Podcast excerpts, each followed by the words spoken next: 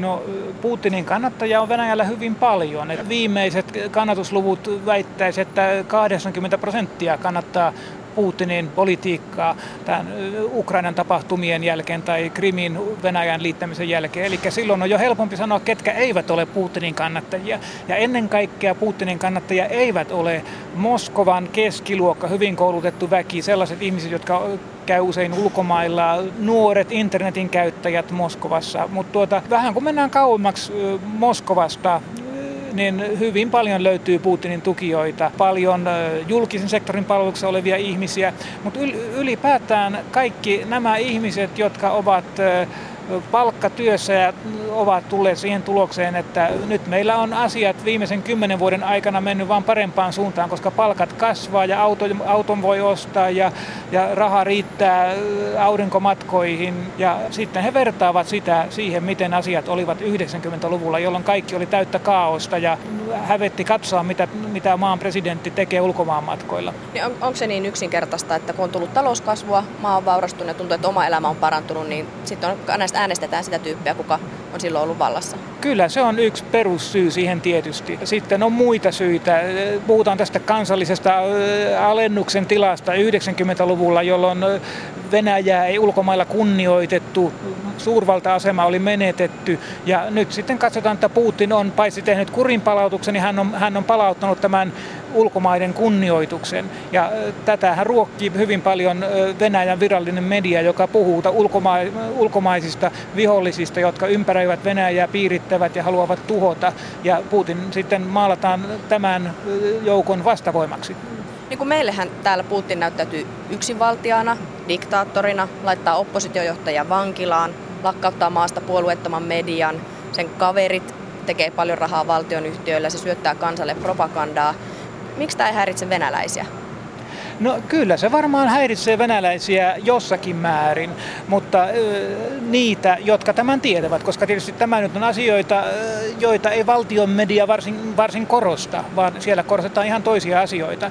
Mutta toki ihmiset näkevät sen ympärillä olevan yhteiskunnan, mutta varmaan hyvin monille kuitenkin tämä oman elämän, arkielämän parantuminen tuntuu tärkeämmältä kuin että joku ansaitsee vielä enemmän rahaa siksi, että hän on jonkun kaveri tai samoin tämä korruptio, joka nyt on hyvin tunnettu asia tavallisille venäläisillekin, niin eh, ei sitä ehkä pidetä niin pahana niin kauan kuin oma elämä kuitenkin menee parempaan suuntaan. Yksi asia, joka minua vähän yllätti, kun minä tein näitä haastatteluja, oli, että niin monet hyvin nopeasti tuovat esille tällaisia salaliittoja, että joku, joku salaliitto on sen ja sen tapahtuman takana, että ei, asiat ei ole koskaan niin kuin ne näyttää, vaan aina on jotain siellä takana. Ja ihan näin ei kuitenkaan Suomessa enemmistö ajattele, vaan Su- Suomessa nyt kuitenkin on jonkunlainen luottamus yhteiskunnan instituutioiden toimintaan. Ja jos katsoo sitä Venäjän historiaa, niin ei ole kovin vaikea ymmärtää, mistä tämä epäluottamus tulee. Koska Venäjällä on tosiaan aina ollut kaikenlaisia salaliittoja.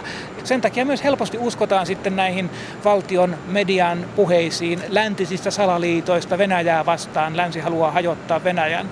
Ja sitä sitten vallanpitäjät käyttää hyväkseen ja, ja yrittävät ylläpitää tätä katsantokantaa. No miten tätä salaliittoajattelua käytetään hyväksi? Miten Putin hyödyntää sitä? Esimerkiksi kun Ukrainan tapahtumista ajatellaan, niin Venäjän median Ukrainan tapahtumista esittävä kuva on oikeastaan aivan päinvastainen siihen, mitä meillä kerrotaan. Että jos katsoo Venäjän televisiota, niin sieltä saa kuulla, että se mitä tapahtuu Ukrainassa ei suinkaan ole liity mitenkään Venäjän valtapyrkimyksiin, vaan se liittyy Yhdysvaltojen valtapyrkimyksiin. Yhdysvallat on koko, Venäjä, koko Ukrainan vallankumouksen takana ja Yhdysvallat ohjaa Ukrainan hallitusta. Ja jos Venäjä nyt jotain tekee, mitä tietysti ei tee Venäjän, Venäjän median mukaan, niin sehän on vain itse puolustusta, koska kaiken takana on Yhdysvaltojen ohjaama salaliitto ja sitä vastaan täytyy puolustautua. Mitä tavalliset venäläiset aattelee länsimaalaisista meistä suomalaisista tai vaikka niistä amerikkalaisista? Mä luulen, että hyvin monella eri tavalla ajatellaan, mutta se oli kiinnostavaa, että kun minä tein näitä haastatteluja, niin minulta kysyttiin vastaan, että, että onko tosiaan lännessä asiat niin hyvin kuin te väitätte, että on, on, onko siellä hyvä elää lännessä, että eikö, eikö ole teillä asiat suurin piirtein niin kuin meilläkin? mä luulen, että hyvin monet ihmiset lähtevät siitä omasta todellisuudestaan ajattelevat, että varmaan asiat on suurin piirtein tällä tavalla koko maailmassa. Meillä nyt on vähän paremmin, koska meillä on tämä Putin, joka pitää asioista huolen, mutta tuskinpa sinne suurta eroa on. No mitä sä vastaat tuollaiseen kysymykseen, kun ihmiset kysyvät, että onko siellä lännessä todella asiat paremmin kuin täällä?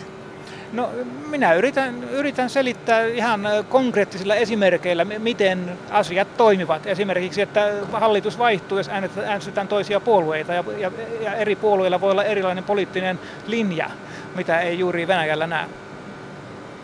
Kaipaako ihmiset sitten sellaista? Vai uskotaanko silti siihen, että se Putin on hyvä ja ei me tarvita erilaisia linjoja? Siis Venäjällähän on hyvin paljon erilaisia ihmisiä, jotka kaipaa eri asioita, mutta hyvin yleinen on sellainen käsitys, että ei se ole totta. Että ei, ei ne puolueet todellisuudessa aja äänestäjien asiaa, eikä poliitikot, vaan ne ajaa vain omaa asiansa. Ihan niin kuin venäläiset poliitikot ajaa vain ensisijaisesti omaa asiaansa. Ja et, sen takia ei ole mitään suurta väliä sille, että kuka nyt loppujen lopuksi on vallassa, jos meidän asiat menee hyvään suuntaan.